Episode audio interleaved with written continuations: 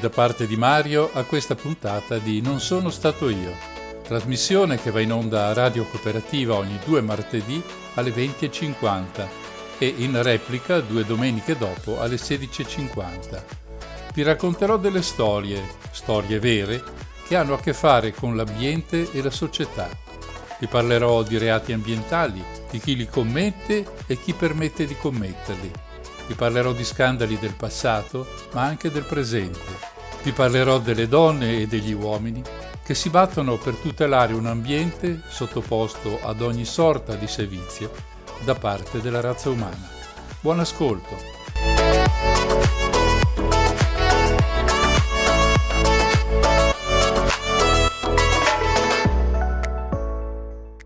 Cari amici di Non sono stato io, oggi parliamo di bistecche. Le feste sono ormai un lontano ricordo, ma non possiamo dimenticare cosa succede in quel periodo dell'anno e il fatto che anch'io mi sia preso un po' di vacanza dalla trasmissione mi induce a parlarvi oggi di quello che è successo durante la sosta natalizia e di fine anno. Il Natale, ma non solo il Natale, induce la maggior parte degli umani a rincorrere sempre più consumi. Si comincia un mese prima, il 25 novembre, con il Black Friday, che è una specie di zona franca per il consumismo. L'occasione che ogni consumatore compulsivo aspetta con ansia perché è il giorno in cui nessuno si sente di rimproverarlo, vista l'enorme pubblicità promossa da ogni mezzo di comunicazione. È un'invenzione molto utile ai produttori e ai venditori e a tutti quelli che desiderano acquistare a minor prezzo quello che serve loro, ma anche quello che non serve loro perché è un'occasione. Dopo l'invenzione del venerdì black siamo arrivati alla settimana black e poi al mese black e chissà, magari tra un paio di anni il black sarà dedicato a tutto l'inverno. Osservo, ma con dolcezza e, superficialmente, che tutti i beni che acquistiamo, Natale o non Natale che sia, sono il prodotto di una catena di operazioni che la loro incidenza sull'ambiente ce l'hanno e come. Poi è chiaro che non si può mai fare di tutta l'erba un fascio e ci sono articoli più sostenibili di altri. L'invito è di cercare, tra le tante cose inutili che si regalano il 25 dicembre, quelle meno invasive se si vuole, si può fare. E poi ci sono i pranzi e i cenoni con consumi di tante cose buone, a cominciare dall'arrosto, che non può mai mancare in un banchetto per una festa come si deve. Ecco, proprio di questo vorrei parlare questa sera, di come gli alimenti che noi usiamo incidono sull'ambiente in generale e sul clima in particolare.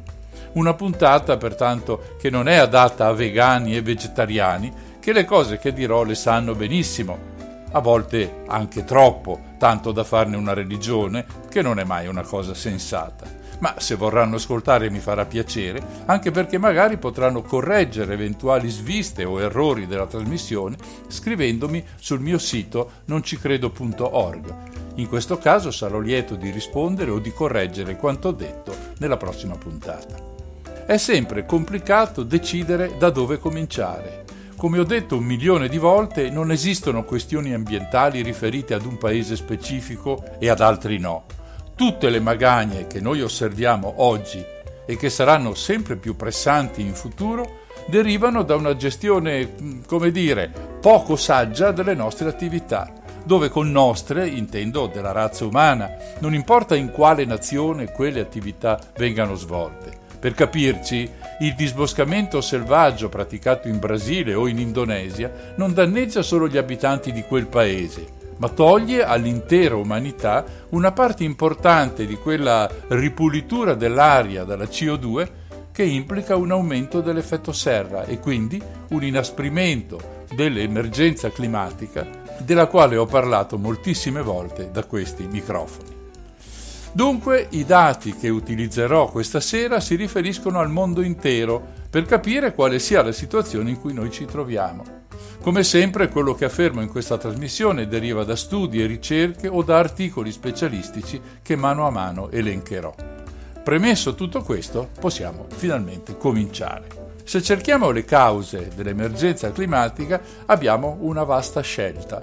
La produzione industriale ha la sua fetta di responsabilità, avendo bruciato per secoli carbone, gas e petrolio e continuando a farlo in misura addirittura maggiore del passato.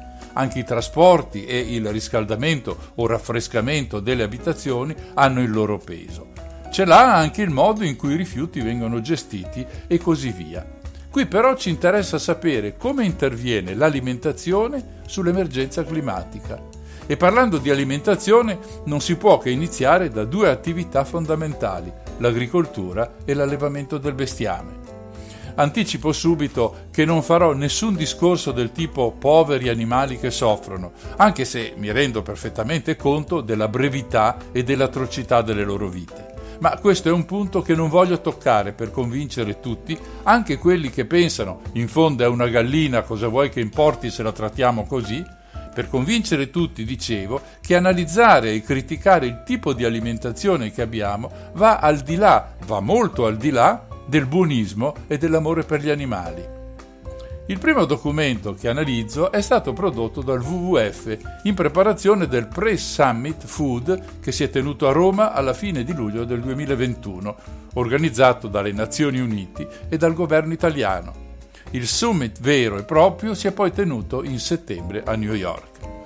Il documento del WWF analizza dunque la situazione ed è inserito nella campagna Food for Future, cioè Cibo per il futuro, lanciata dall'associazione ambientalista nell'aprile di quell'anno, del 2021, con lo scopo dichiarato di, virgolette, promuovere sistemi alimentari più resilienti, inclusivi, sani e sostenibili dalla produzione al consumo, tenendo conto delle necessità umane e del pianeta, chiuse le virgolette. Nel report ci sono dati e cifre abbastanza angoscianti, a cominciare dalla premessa che ricorda come uno dei maggiori responsabili della crisi ecologica in corso sia proprio il comparto alimentare.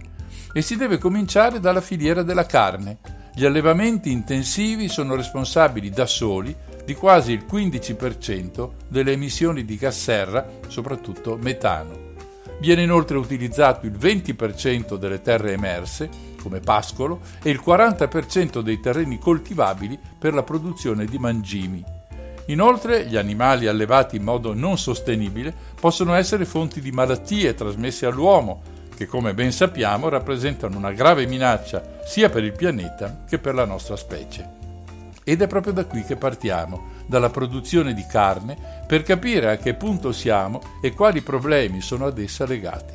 Lo faremo dopo una breve pausa.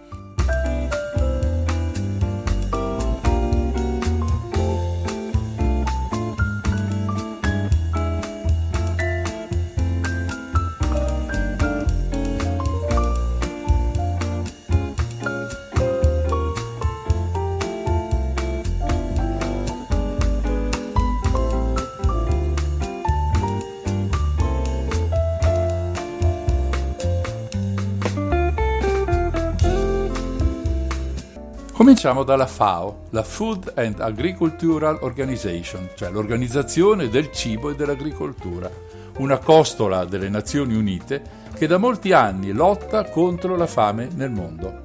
In questi ultimi periodi si è aggiunto un nuovo obiettivo, cioè quello di rendere il più sostenibile possibile la produzione di cibo, come appare evidente visitando il sito di questa organizzazione. Ora, per chi non lo sapesse, il 2021 è stato dichiarato l'anno internazionale della frutta e della verdura, eh, alimenti che sono spesso dimenticati dalle diete di chi ha troppa fretta e si cida magari di panini, hamburger, bevate gassate ma anche da chi pensa che sia sufficiente riempire la pancia con grandi piatti di pasta o riso e con enormi bistecche. Il riferimento ad una dieta tipicamente nordica o statunitense è evidente. Il consumo di frutta e verdura è una delle pecche dell'alimentazione giovanile negli Stati Uniti, tanto da indurre personalità politiche importanti a spronare per un loro maggiore consumo. Io penso alle mogli di due presidenti, Roosevelt e Obama, in tempi distanti tra loro e quindi non confrontabili, ma questo è significativo del fatto che la questione non è mai stata risolta. Il problema dunque è rimasto, gli americani mangiano malissimo e l'altissima percentuale di obesi, diabetici, infartuati è proprio là a dimostrarlo. Purtroppo, mentre le indicazioni di una dieta equilibrata e la stessa FAO spingono per aumentare le portate di vegetali in sostituzione della carne, il mercato si muove in direzione esattamente opposta. Le stime dei rapporti che arrivano alla nostra conoscenza da parte di associazioni e società di consulenza sono terrificanti. Si stima che entro dieci anni il settore zootecnico crescerà del 74% nei paesi a basso e medio reddito, mentre a livello globale il numero degli animali da allevamento aumenterà del 50% entro il 2050. E questo il pianeta proprio non se lo può permettere, perché dovrà destinare altre terre alla filiera, sottraendole a produzioni meno invasive o, come accade da moltissimo tempo, abbattendo delle foreste. Lasciatemi fare un inciso molto amaro. Sapete che ci sono siti anche importanti che pubblicano le ricerche che vengono messe a disposizione.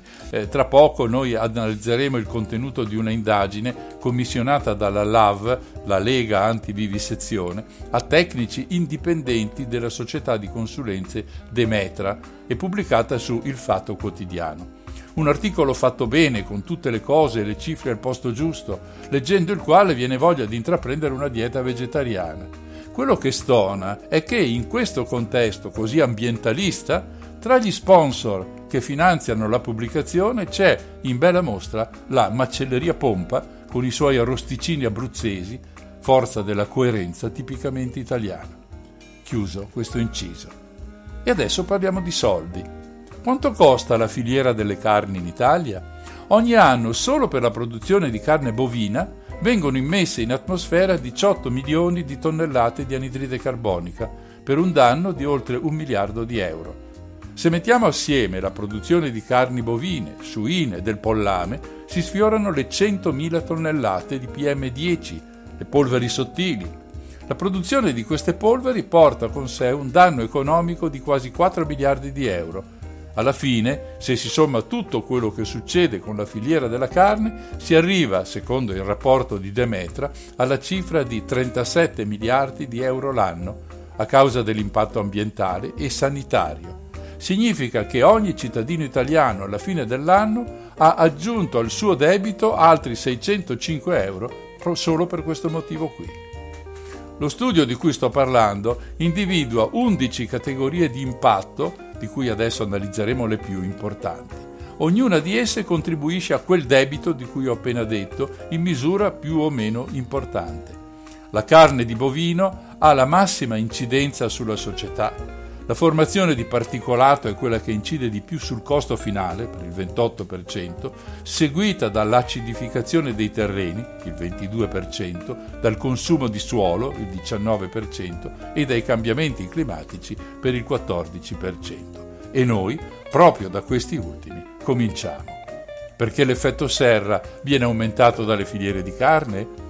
I dati sono reperibili su molti siti, ad esempio su quello dell'ISPRA, Istituto Superiore per la Protezione e la Ricerca Ambientale, alle dipendenze del Ministero dell'Ambiente o comunque venga chiamato dai vari governi che si succedono nel nostro Paese.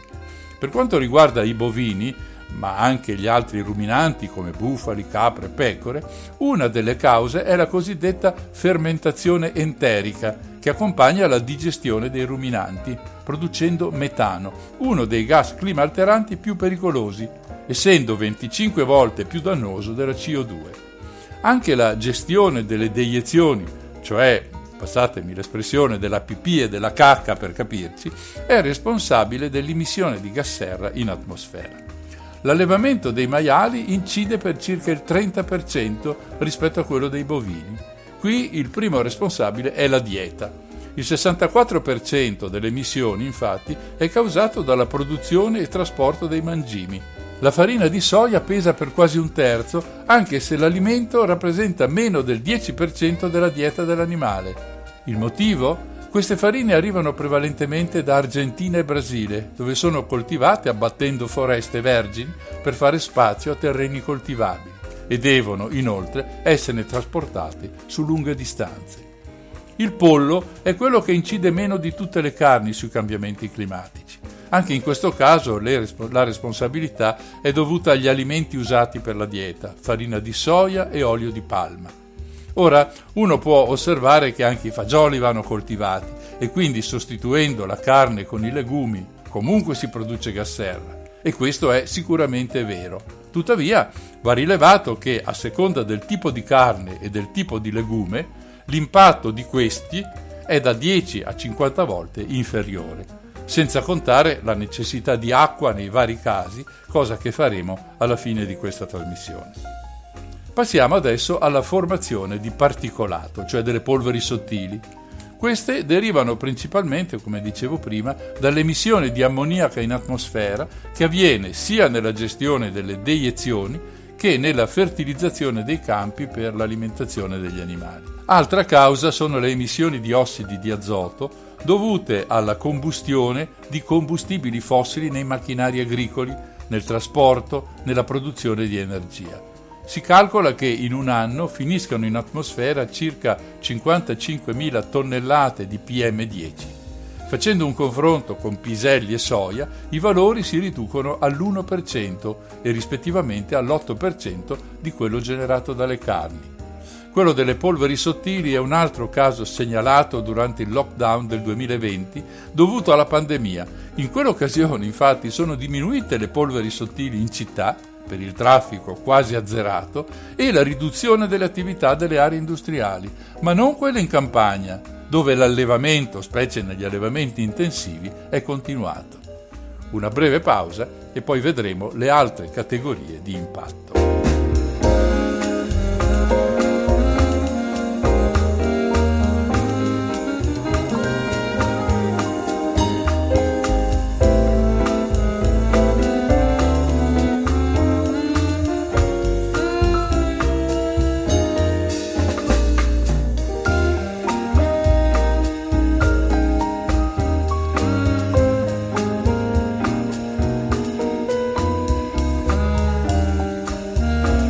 Un altro problema legato all'allevamento dei bovini è la modifica del pH del terreno. Il pH è una misura dell'acidità dei terreni. In sostanza significa che questo terreno diventa più acido con conseguente danneggiamento dei raccolti.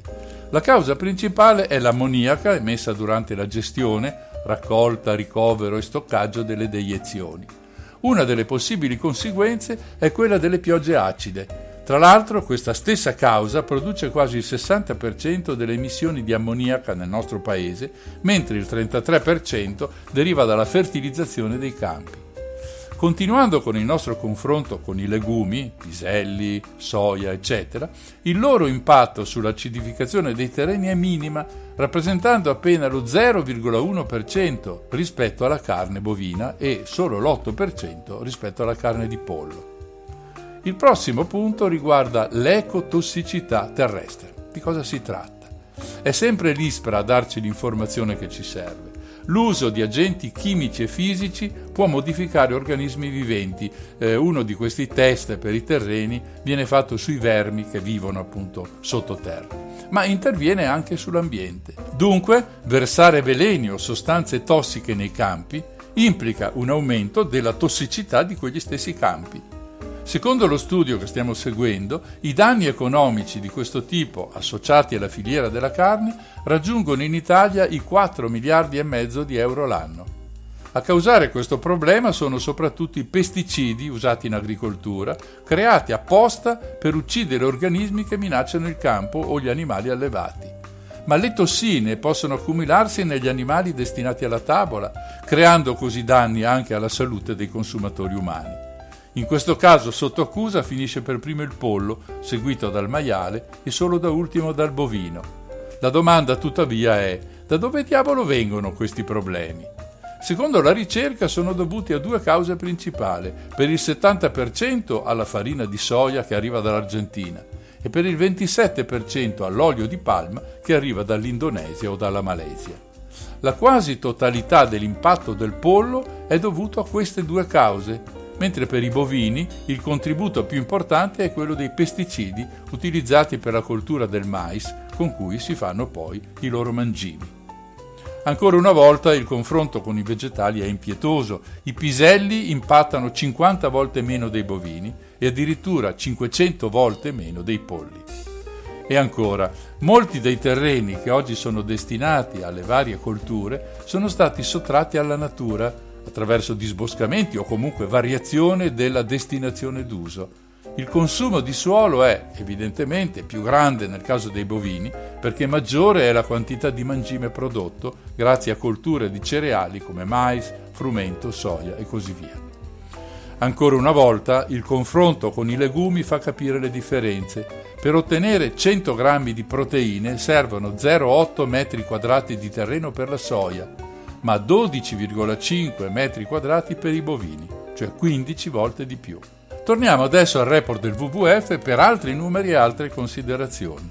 Secondo questo studio, assieme al benessere medio, è cresciuto anche il consumo di carne in tutto il mondo. Oggi il 70% della biomassa degli uccelli è costituita da pollame destinato alla nostra alimentazione. Dunque, solo il 30% è composto da uccelli selvatici. Ogni anno vengono macellati 50 miliardi di polli, la maggior parte dei quali è allevato in maniera intensiva. Si tratta di quegli allevamenti in spazi ridotti con accelerazione della crescita senza che mai questi animali vedano il terreno circostante. Dare un giudizio è molto complicato. Ci sono quelli che ritengono questa pratica migliore perché il bestiame così è più protetto. I detrattori invece sostengono che questo tipo di allevamento sia un grave pericolo per l'ambiente e di conseguenza per la salute delle persone come ho detto all'inizio, non voglio intervenire sulla miseria della vita di questi animali, ma va detto che la maggior parte della carne di pollo che troviamo nei supermercati ha questa origine. Se poi passiamo ai mammiferi, le cifre sono ancora più sconcertanti. Pensate che il 60% del peso dei mammiferi sul pianeta è costituito da bovini e suini da allevamento, il 36% da umani e appena il 4% da mammiferi selvatici. La crescita dei consumi è evidente. Dagli anni 60 ad oggi l'aumento è di 5 volte. Nel mondo, in media, vengono consumati 35 kg di carne a testa l'anno, ma evidentemente con grandi, enormi differenze tra paese e paese. In Italia il consumo medio è di quasi 80 kg a testa, una cifra davvero molto alta. In cima a questa classifica ci sono, guarda un po', Australia e Stati Uniti con 115 e 114 kg a testa all'anno, rispettivamente, come se ciascun americano mangiasse 50 polli o mezza mucca ogni 12 mesi. Anche qui si tratta ovviamente di valori medi, per cui ci sarà chi non ne mangia affatto e chi si rimpinza a non finire. Pensate al cibo tipico degli statunitensi, hot dog e hamburger, carne di maiale e di manzo a tutto andare. D'altra parte, queste considerazioni sono le stesse per qualunque tipo di consumo, non solo di cibo. Pensiamo che dagli anni 60 la popolazione è triplicata, arrivando ormai a 8 miliardi di persone. Inoltre il reddito medio è più che triplicato e, in modo analogo, dunque, anche il consumo di carne. Ho già detto dell'impatto sull'ambiente legato alla deforestazione, al consumo di suolo e alla sua modifica, che hanno prodotto danni molto gravi al pianeta. Si può aggiungere, come fa il WWF, ma anche molti altri studi al riguardo, che molte malattie infettive sono trasmesse dagli animali, compreso il recente Covid. C'è un altro aspetto da sottolineare, quello dell'uso degli antibiotici dati al bestiame. Perché questo non va bene? Come può essere un rischio per noi? Il fatto è che di tutti gli antibiotici utilizzati nel mondo, la metà sono destinati proprio all'allevamento animale. Questo è uno strumento che consente ai batteri di diventare resistenti. D'altra parte, un terzo delle infezioni in Europa sono causate da batteri resistenti agli antibiotici. Come sembra evidente, il collegamento è presto fatto. Cosa fare allora?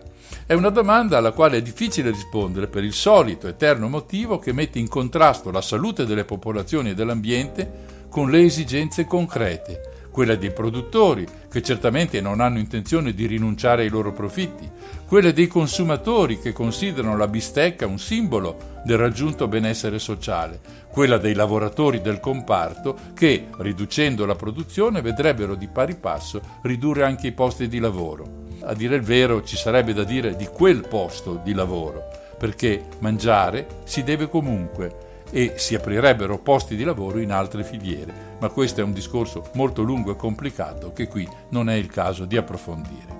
Per capire questo conflitto proviamo a vedere cosa è successo in due paesi, l'Irlanda del Nord e la Nuova Zelanda. Ne parliamo dopo una breve pausa.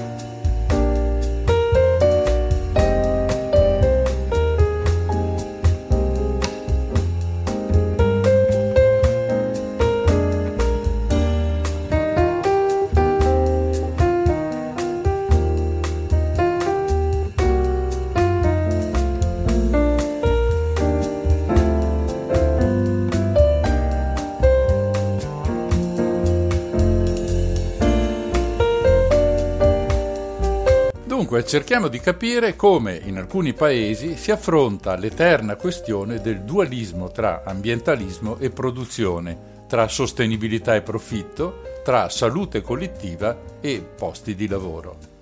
Come ben sappiamo è ormai diventato non più rimandabile la riduzione delle emissioni di gas serra in atmosfera. Molti stati hanno definito valori e date Così il Parlamento dell'Irlanda del Nord ha stabilito di dimezzare le proprie emissioni entro il 2045, che non è una scelta così rivoluzionaria se si pensa che l'Unione Europea ha fissato quell'obiettivo nel 2030. Che poi riesca a raggiungerlo è tutto un altro paio di maniche. Ad ogni modo il sindacato dei farmers, cioè degli agricoltori dell'Ulster, sostiene che quella legge, tra virgolette, sarà la rovina dell'industria agricola nel paese. È convinto questo sindacato che le conseguenze saranno la perdita di 13.000 posti di lavoro, un enorme taglio al numero di capi di bestiame e mancati introiti per miliardi di sterline. La legge è appoggiata da quasi tutti i partiti presenti nel Parlamento irlandese e segue le indicazioni generali sull'emergenza climatica. Sappiamo che molte aziende, non necessariamente del comparto zootecnico o agricolo, si sono date da fare per intervenire sulla propria filiera e renderla più sostenibile.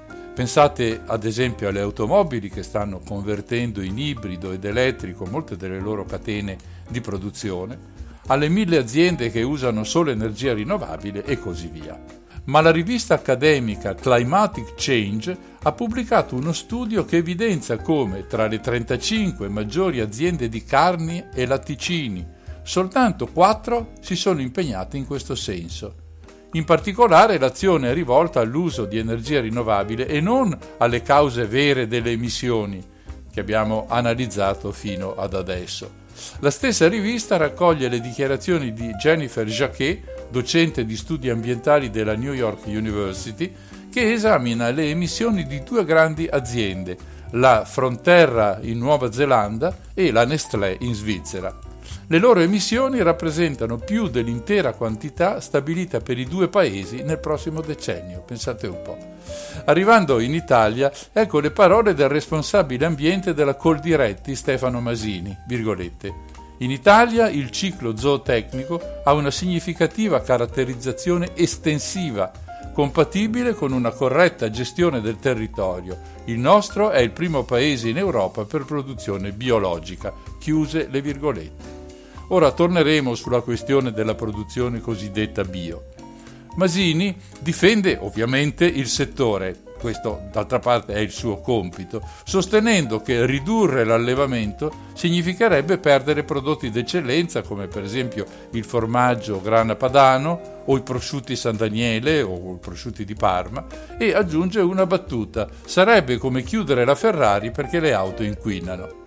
Ora, francamente non si può essere completamente d'accordo con Masini Peccato infatti che questo paragone faccia acqua da tutte le parti. Basterebbe confrontare il numero di Ferrari prodotte e vendute contro quello di formaggi e di prosciutti. Sempre su questo argomento ci spostiamo adesso in Olanda, uno dei più grandi produttori al mondo di latte e latticini.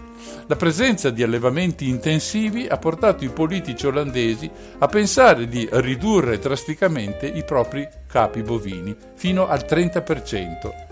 In previsione c'è anche la riduzione del suolo per l'industria del bestiame, cioè del terreno utilizzato per, appunto per l'industria del bestiame. Oggi nel paese sono presenti 100 milioni di animali allevati tra bovini, suini e polli. L'obiettivo è quello di ridurre le emissioni secondo le direttive europee investendo tutti i settori produttivi e non solo l'industria, dove sembra essere abbastanza più semplice, anche se certo non banale, intervenire con una transizione ecologica. I confronti sono molto frequenti, specie perché nella conoscenza comune del problema dell'emergenza climatica noi pensiamo sempre subito all'industria, alla mobilità, alla produzione di energia e soltanto raramente a quanto costa in termini ambientali tutto quello che mettiamo ogni giorno sulla nostra tavola. Così l'ONU ha pubblicato uno studio con dati che francamente sono impressionanti. Quasi il 90% dei sussidi all'agricoltura causa danni alla natura e alla salute umana. È un dato veramente impressionante, vuol dire che praticamente tutti i soldi che vengono spesi a favore dell'agricoltura portano alla fine ad avere dei danni sia all'ambiente che alla nostra salute. Nonostante questo, i finanziamenti alle industrie agricole e di allevamento sono in aumento, perciò gli esperti delle Nazioni Unite chiedono un radicale riutilizzo dei finanziamenti governativi verso soluzioni agroalimentari sostenibili che non provochino inquinamento e anzi contribuiscano a combatterlo. Lo stesso rapporto dell'ONU ha rivelato che a livello globale bastano le cinque più grandi aziende produttrici di carne, latte e formaggi per produrre più emissioni rispetto ad un colosso del petrolio come British Petroleum o ExxonMobil, per fare degli esempi. C'è un altro studio ancora, questa volta di Friends of the Earth Europe, che ha calcolato che le prime 20 aziende zootecniche a livello mondiale liberano in atmosfera una quantità di gas serra superiore ad interi paesi, ma non paesi qualsiasi, la Germania, la Gran Bretagna, la Francia. Secondo il rapporto, questa situazione è figlia proprio delle enormi sovvenzioni ricevute che ammontano in, nei cinque anni che vanno dal 2015 al 2020 a quasi 500 miliardi di dollari, arrivati da società di investimento, banche, fondi di pensione, quasi tutte con sede in Nord America e in Europa. Grazie a questo meccanismo finanziario, il rapporto prevede che la produzione, anziché diminuire, potrebbe considerevolmente aumentare nei prossimi anni. Tuttavia, siccome le ricerche su questo argomento sono veramente tantissime, mi piace raccontarvi anche quella pubblicata dal Guardian e realizzata dal Boston Consulting Group e dalla Blue Horizon Corporation. La prima, quella di Boston, è una multinazionale statunitense di consulenza strategica con 90 uffici in 50 paesi, fondata nel 1963 da Bruce Henderson. È considerata tra le Big Three, cioè le prime tre nel mondo della consulenza manageriale. La seconda, invece, la Blue Horizon Corporation, è un'azienda che investe nel cibo alternativo eh, se mi passate l'espressione, cioè cibo ottenuto con delle filiere non inquinanti. Dunque, queste due organizzazioni prevedono che il consumo di carne crescerà ancora per qualche anno fino a raggiungere un picco nel 2025 per poi diminuire progressivamente. E questa loro convinzione deriva dall'analisi della crescita di piatti alternativi, in particolare di proteine che, sempre secondo la ricerca, dovrebbero conquistare l'11% del mercato entro il 2035 e addirittura il 22% se per quella data, cioè per il 2035, saranno state definite regole diverse per la produzione di cibo. Un'altra curiosità di questo rapporto è che entro quella data, sempre il 2035, sono previste alternative vegane a piatti decisamente classici come la pizza oppure il sushi. Tutto questo rientrerebbe in un'ottica di espansione del mercato vegano in generale. Si parla di carne artificiale con gli stessi prezzi di quella animale entro pochi anni. È un mercato in forte espansione anche dal punto di vista dei profitti. Entro il 2035 potrà garantire introiti per circa 300 miliardi di dollari ogni anno. Naturalmente la convinzione di questo studio poggia sulla preoccupazione delle persone, sia per la propria salute che per l'ambiente. Queste dunque sarebbero ben disp- queste le persone naturalmente sarebbero ben disposte a rivolgersi a cibi derivati dalle verdure piuttosto che dagli animali. Certo, una bistecca di soia non ha lo stesso gusto di quella di Kobe, ma anche risparmiare un miliardo di tonnellate di CO2 emesse in atmosfera può dare a qualcuno una grande soddisfazione.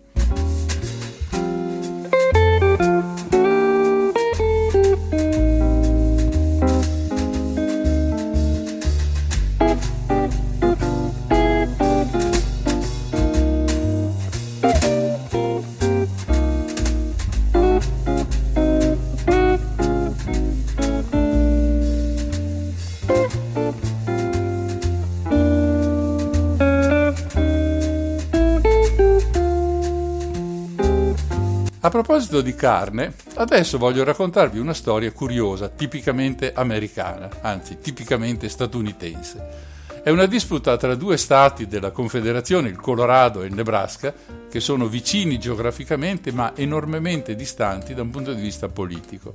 A Denver il, go- il governatore è Jared Polis, democratico, e il primo membro del congresso ad essersi dichiarato gay, un uomo che favorisce le iniziative innovative. A Lincoln, capitale del Nebraska, invece è governatore Pete Ricketts, conservatore e legato, anzi molto legato, alle tradizioni della società americana. Ecco dunque i fatti. Nel 2021 il governatore del Colorado dichiara il 22 marzo giornata senza carne, ovvero il giorno in cui si esorta a bandire la carne dai menù di famiglia, ma anche da quelli dei ristoranti dello Stato. Il suo collega del Nebraska risponde assegnando alla stessa data la giornata della carne nei menù, invitando i ristoranti a proporre menù tutti a base di carne. L'annuncio di questa controiniziativa è avvenuta, non a caso, in una macelleria. Abbiamo visto in precedenza, anche se solo con un accenno, che gli Stati Uniti sono, assieme all'Australia, i primi consumatori di carne al mondo e certi piatti, so, l'hot dog, hamburger, le celeberrime steak, fanno parte della tradizione come le partite di football o il giorno del ringraziamento. Per cui questa decisione dei due governatori è stata presa terribilmente sul serio dalla popolazione e dall'industria delle carni.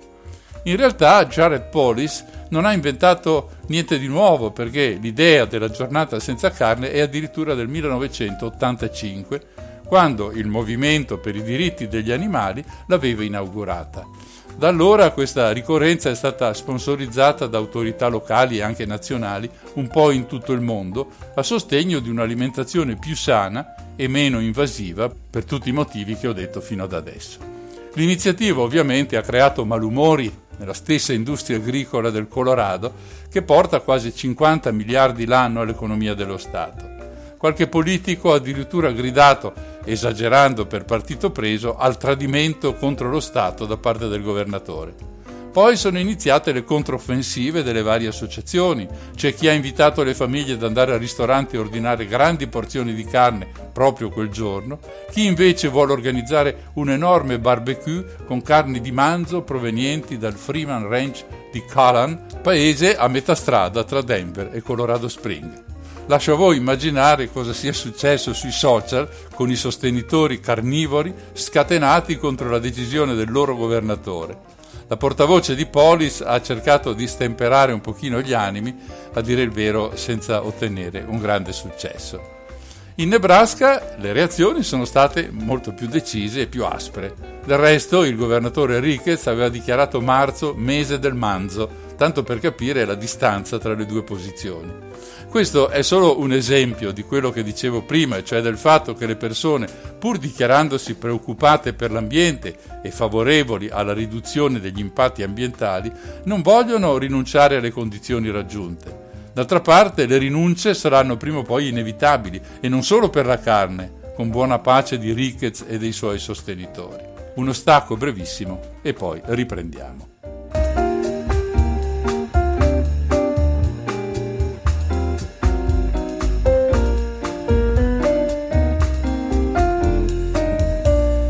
Affrontiamo adesso il tema degli allevamenti intensivi. Se cercate su Wikipedia, nella pagina italiana, trovate avvertimenti ripetuti sul fatto che questa voce è incerta, non ha le fonti che si vorrebbe, è meglio diffidare. Leggo in tutto questo il fatto che l'argomento è divisivo.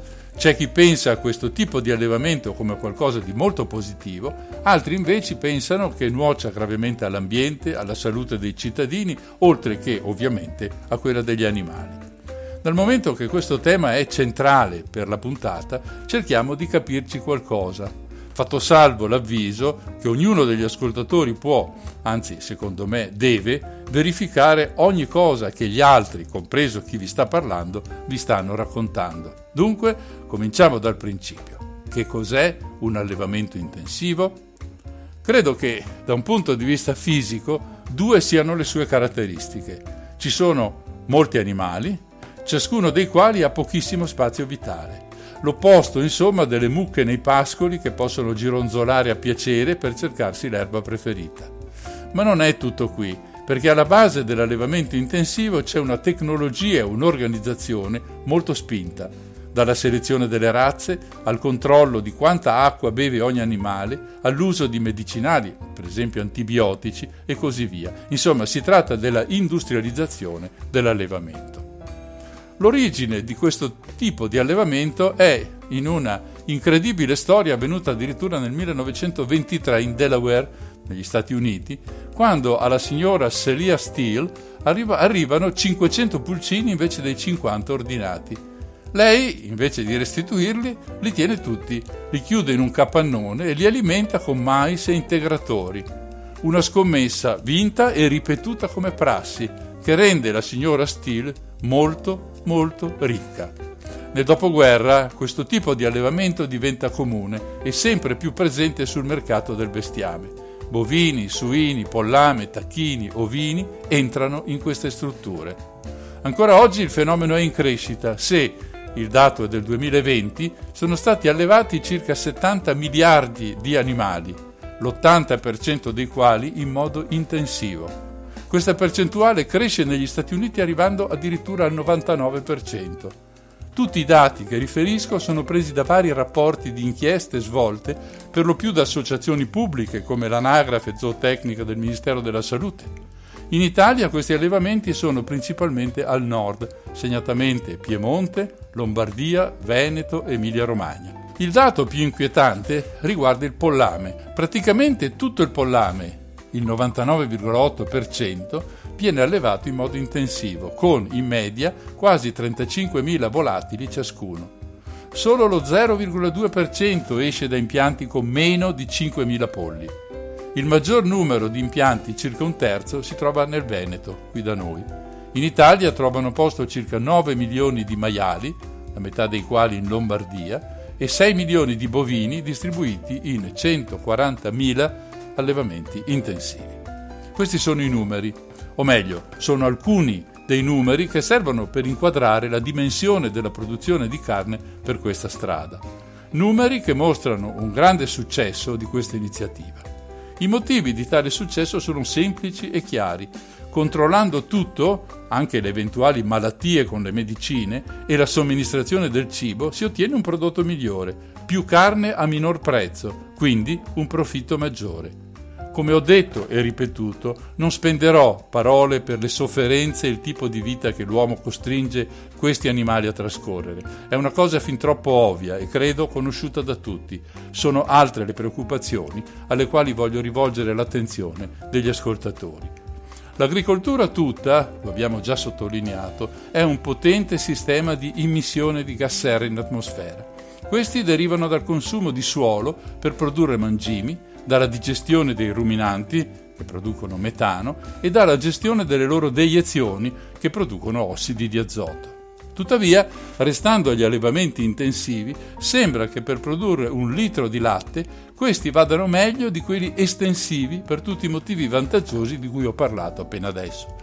Su questo poggiano le eh, loro tesi i fautori di questo modello, sostenendo che, al contrario di quanto si afferma, l'allevamento intensivo ha fatto sensibilmente ridurre, e non di poco, l'emissione di gas serra in atmosfera. Il fatto è che questo è solo un modo di vedere la questione, limitato ad un unico dato, mentre ce ne sono altri da valutare per un giudizio complessivo. Gli studi su questo problema si sono moltiplicati negli ultimi anni, anche per l'aggravarsi della situazione climatica e il conseguente aumento di attenzione verso ogni situazione che abbia un impatto ambientale negativo. I dati che seguono sono ripresi da una ricerca dell'Università di Brescia, pubblicata sui quotidiani verso la fine di gennaio 2021.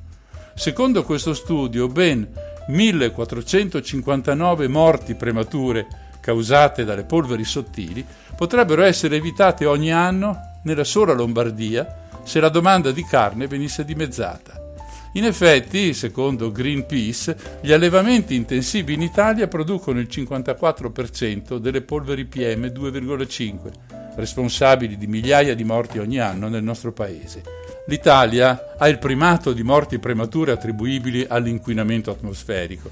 Secondo l'Agenzia dell'Ambiente europea, sarebbero 60.000 i morti dovuti ad esposizione di PM2,5 e di biossido di azoto, che, come visto in precedenza, sono emissioni tipiche degli allevamenti intensivi.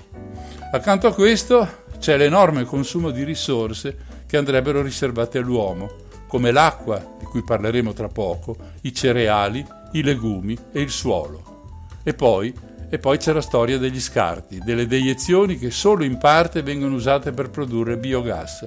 Spesso purtroppo vengono sparse nei campi circostanti, portandosi dietro azoto, fosforo, potassio, farmaci, antibiotici. Non si tratta quindi di fertilizzanti adatti, ma di pericolosi inquinanti che possono finire nei prodotti di quei campi o peggio ancora nelle falde d'acqua sotterranee. E i numeri che l'associazione Onlus Terra ci comunica sono pazzeschi. Gli allevamenti intensivi di maiali in Italia producono 31.500 tonnellate di feci al giorno, 11 milioni e mezzo di tonnellate all'anno. Smaltire questi scarti è come se la popolazione italiana fosse di 86 milioni invece dei 60 attuali. La notizia dall'Università di Catania durante la pandemia è stata che dove è massima la concentrazione di questi allevamenti, soprattutto tra Brescia e Bergamo, è anche la zona dove più grave è stato l'impatto del Covid. Ma questa è un'informazione che non ha trovato riscontro in altre ricerche, ve la do solo per dovere di cronaca. Arriviamo ad una semplice conclusione.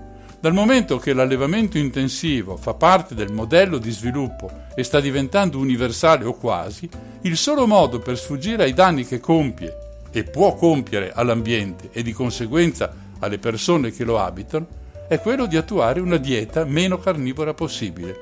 Ridurre il consumo di carne si può. Che io sappia, non ci sono vegetariani morti di fame.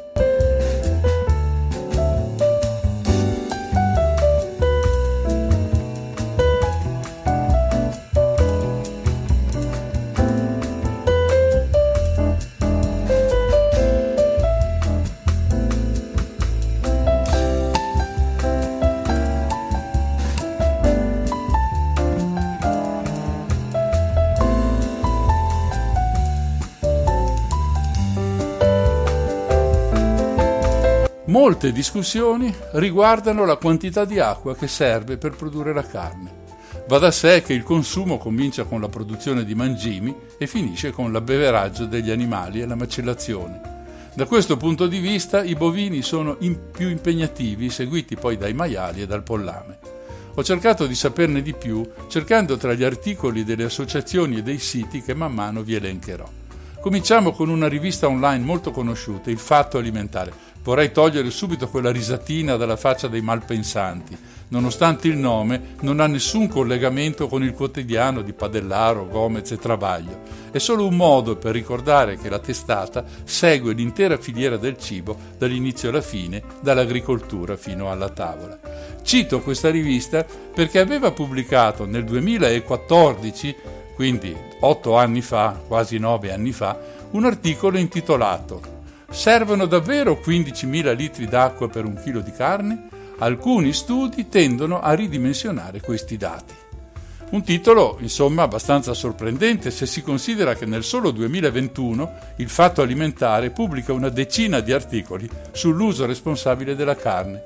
Così mi sono incuriosito e, nonostante l'articolo sia un po' datato, ho voluto vedere cosa dicevano all'epoca gli esperti. L'assunto è quello che in quegli anni circolava, e cioè che per produrre un chilo di carne, un chilo di carne di manzo, servissero 15.000 litri di acqua. Vero o falso?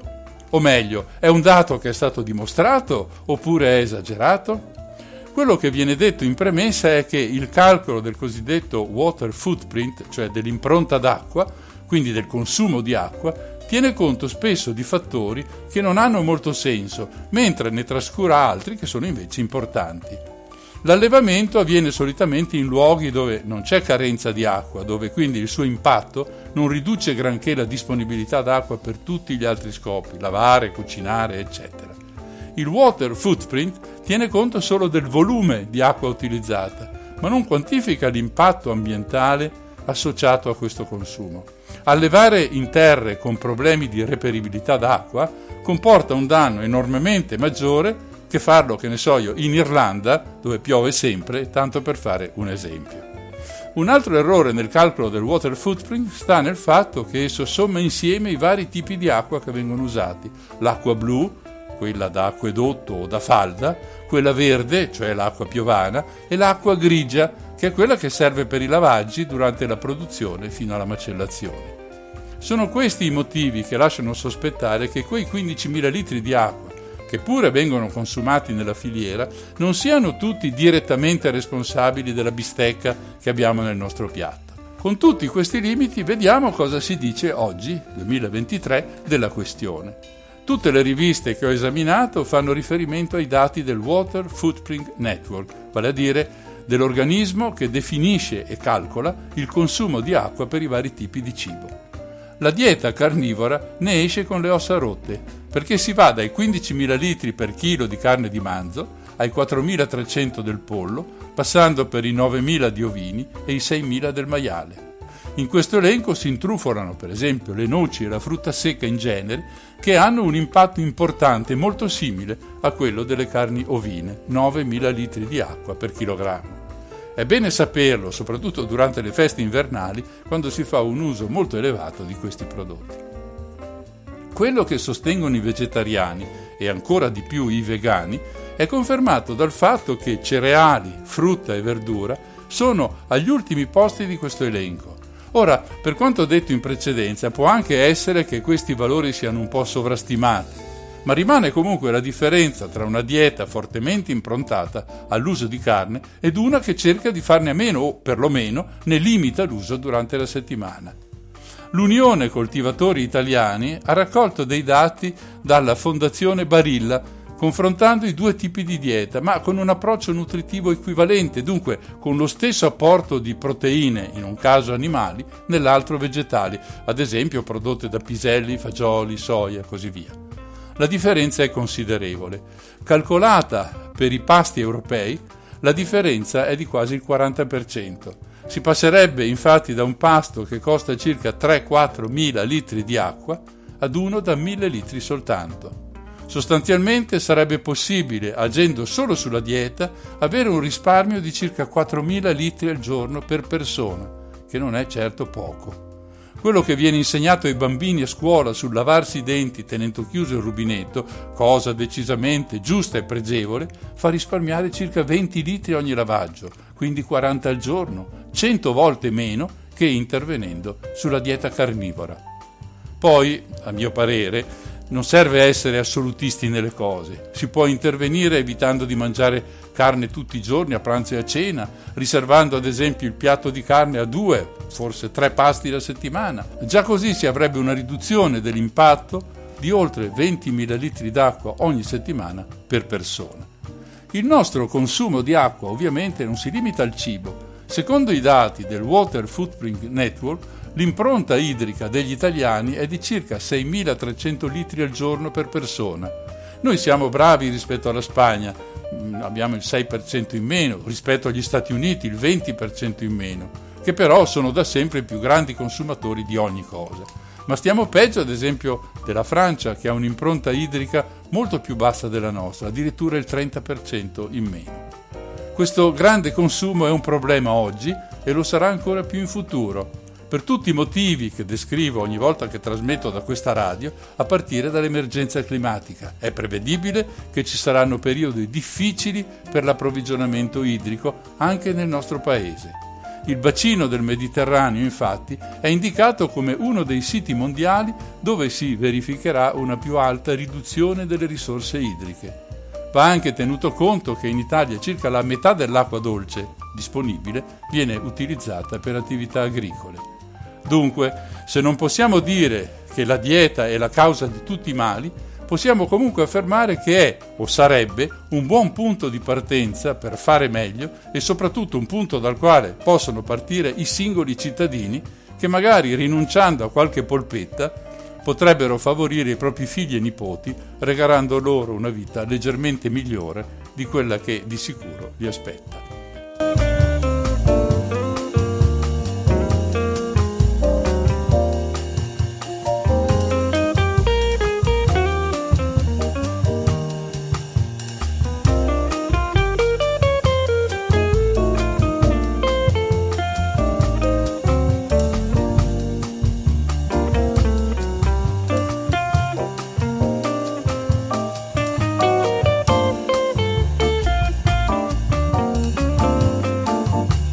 Completare questa puntata ho pensato di dedicare un po' di spazio ai vegani. Loro non sono molto simpatici, specie quando il loro modo di vivere diventa, nelle loro dichiarazioni, l'unico possibile, mentre gli altri sono appannaggio di delinquenti, di ignoranti, di poco di buono. Personalmente non sono vegano, ma sto molto attento a cosa mangio, evitando di ingozzarmi di carne, che uso un paio di volte alla settimana, scegliendo sughi vegetali, pomodoro e basilico, o ripieni come ricotta e spinaci. Sì, lo so che la ricotta non è un alimento vegano, ma credo sia meglio di un ragù animale. E tutto sommato non mi considero affatto un poco di buono, anzi. Quello di cui però mi vanto è di non avere mai pregiudizi senza aver approfondito una questione. Ci tengo molto alla mia onestà intellettuale, se dovessi perderla non parlerei mai più in pubblico, promesso. Quindi ho voluto vedere se esistono dei miti sulla dieta vegana o sul veganesimo in generale che potrebbero essere in qualche modo sfatati. Ovviamente mi devo affidare agli esperti e in questo caso c'è una vastissima letteratura al riguardo. Molti articoli dicono più o meno le stesse cose, per cui mi sono affidato ad una pubblicazione redatta da green.me, uno dei siti ambientalisti che ogni tanto visito. Si parte, mi sembra piuttosto normale, dall'apporto di proteine che sono l'incontrastato regno della carne. Ma a guardar bene, praticamente tutti gli alimenti, se escludiamo l'alcol e gli zuccheri, ne contengono in quantità più o meno abbondante. Per fare un esempio, un etto di fagioli freschi o cotti porta un apporto identico di proteine come 60 grammi di carne bianca. Beh sì, bisognerà mangiare un po' più fagioli per uguagliare un quarto di pollo.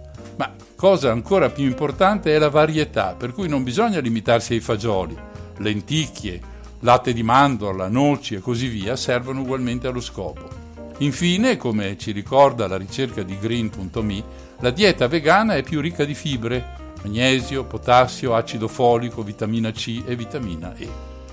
Una delle osservazioni che frequentemente si fanno riguarda la dieta degli atleti. Molti pensano che non mangiare carne faccia diventare meno potenti e quindi meno adatti alle gare in cui occorre spendere grandi quantità di energia. Eh, qui non serve nemmeno ricorrere a ricerche, perché ci sono grandi atleti o ex atleti che sono vegani o quantomeno sono vegetariani avendo bandito la carne dai loro pasti. Tra tutti ricordo Mirko Bergamasco, uno dei nomi eccellenti del rugby nostrano, e poi la divina Venus William, per usare un aggettivo caro all'indimenticabile Gianni Clerici. Se lei ha vinto 49 titoli del circuito eh, di tennis femminile, non credo servano molte altre prove. Per non parlare poi della sorella Serena, che è stata probabilmente la tennista più longeva e vincente in campo femminile, anche lei vegetariana. Un altro punto che sembra essere contro il vegano riguarda i suoi costi. Qui occorre fare un discorso che sconfina nel sociale. Se entrate in un negozio bio, uso questo termine con soggezione perché non sempre ha un significato positivo. Dunque, se entrate in un negozio biologico, i prezzi vi fanno girare la testa. Tutto è carissimo. Questo non è colpa dei prodotti vegani, ma del business che attorno a tali prodotti si è consumato. trovate piatti pronti o conditi che costano più di una bistecca e quindi giustamente uno si chiede chi glielo fa fare. Tuttavia, se comprate i prodotti naturali, penso ad esempio al tofu non condito, e poi lo condite voi, il prezzo è decisamente più basso del pollo o del capretto. Dunque, se volete mangiare vegano, comprate gli ingredienti e preparatevi nella vostra cucina di casa come meglio preferite. E poi non dimentichiamoci dei legumi, il cui prezzo è molto basso rispetto a carne e pesce. Un'altra domanda riguarda la sazietà. Se mangi vegano, alla fine del pasto hai ancora fame? Anche qui dipende da come organizzate il vostro pranzo. Certo, se mangiate solo insalata qualche problema potete averlo, ma se ingerite sufficienti fibre siate certi che alla fine sarete sazi. Le fibre, infatti, sono la parte della pianta che non viene digerita, rimane nell'intestino, fornendo proprio quella sensazione di sazietà. Altre critiche al mondo vegano e a quello vegetariano riguardano la scarsa varietà. Si mangia sempre la stessa cosa, si dice. In realtà le cose stanno molto diversamente, per lo stesso motivo di cui dicevo prima, cioè il business che si è impadronito di quella ricca fetta di popolazione che ha adottato stili diversi di vita, oggi se cercate in rete o entrate in una libreria troverete molti ricettari dedicati. Insomma, di ricette da fare senza dover comprare alimenti con una mamma, uso questa espressione tipica dei vegani, ce n'è davvero tantissime. Che poi si tratti di una dieta sana, anzi più sana di quella basata sulla carne, non ci sono dubbi, nel momento che è comprovato che un eccessivo consumo di carne induce malattie anche gravi come il diabete, il cancro, malattie cardiache. Del resto lo abbiamo visto stasera quando ho riferito della situazione statunitense.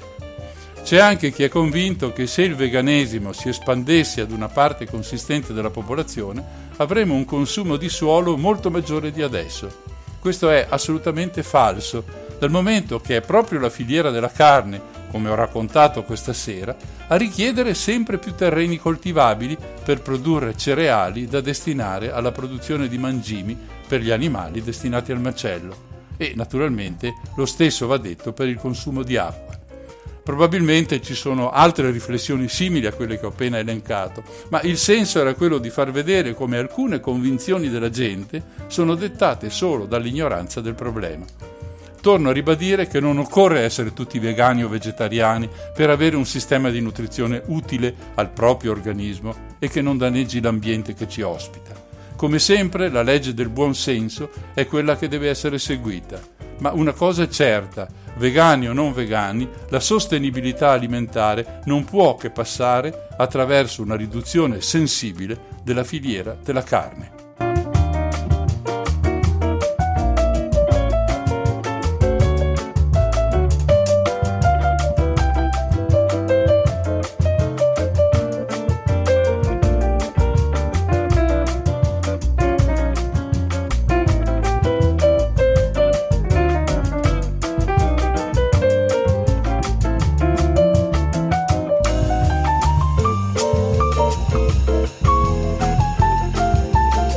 In questi giorni si fa un gran parlare delle imposizioni previste dal Parlamento europeo in termini di sostenibilità e adeguamento alla situazione climatica.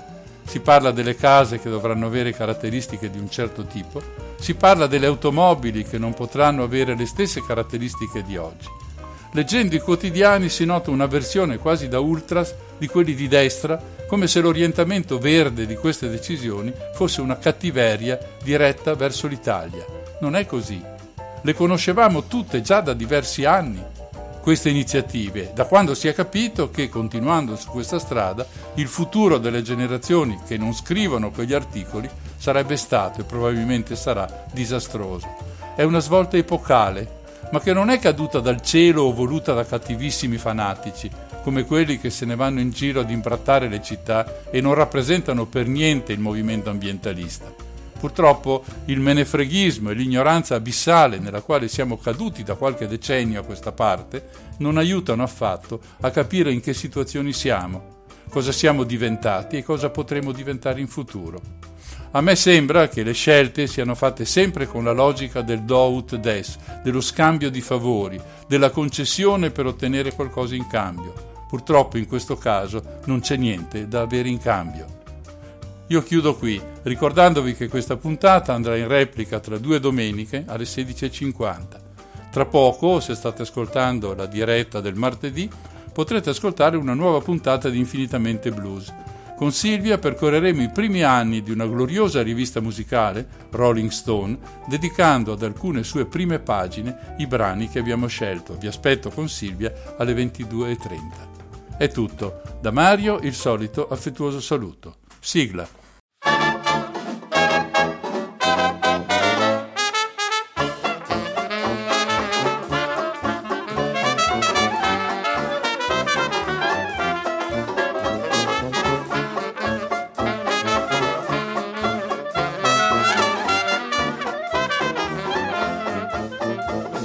Nel ringraziarvi per essere stati con me durante questa puntata di Non sono stato io, vi ricordo che la stessa andrà ancora in onda in replica registrata tra due domeniche alle 16.50.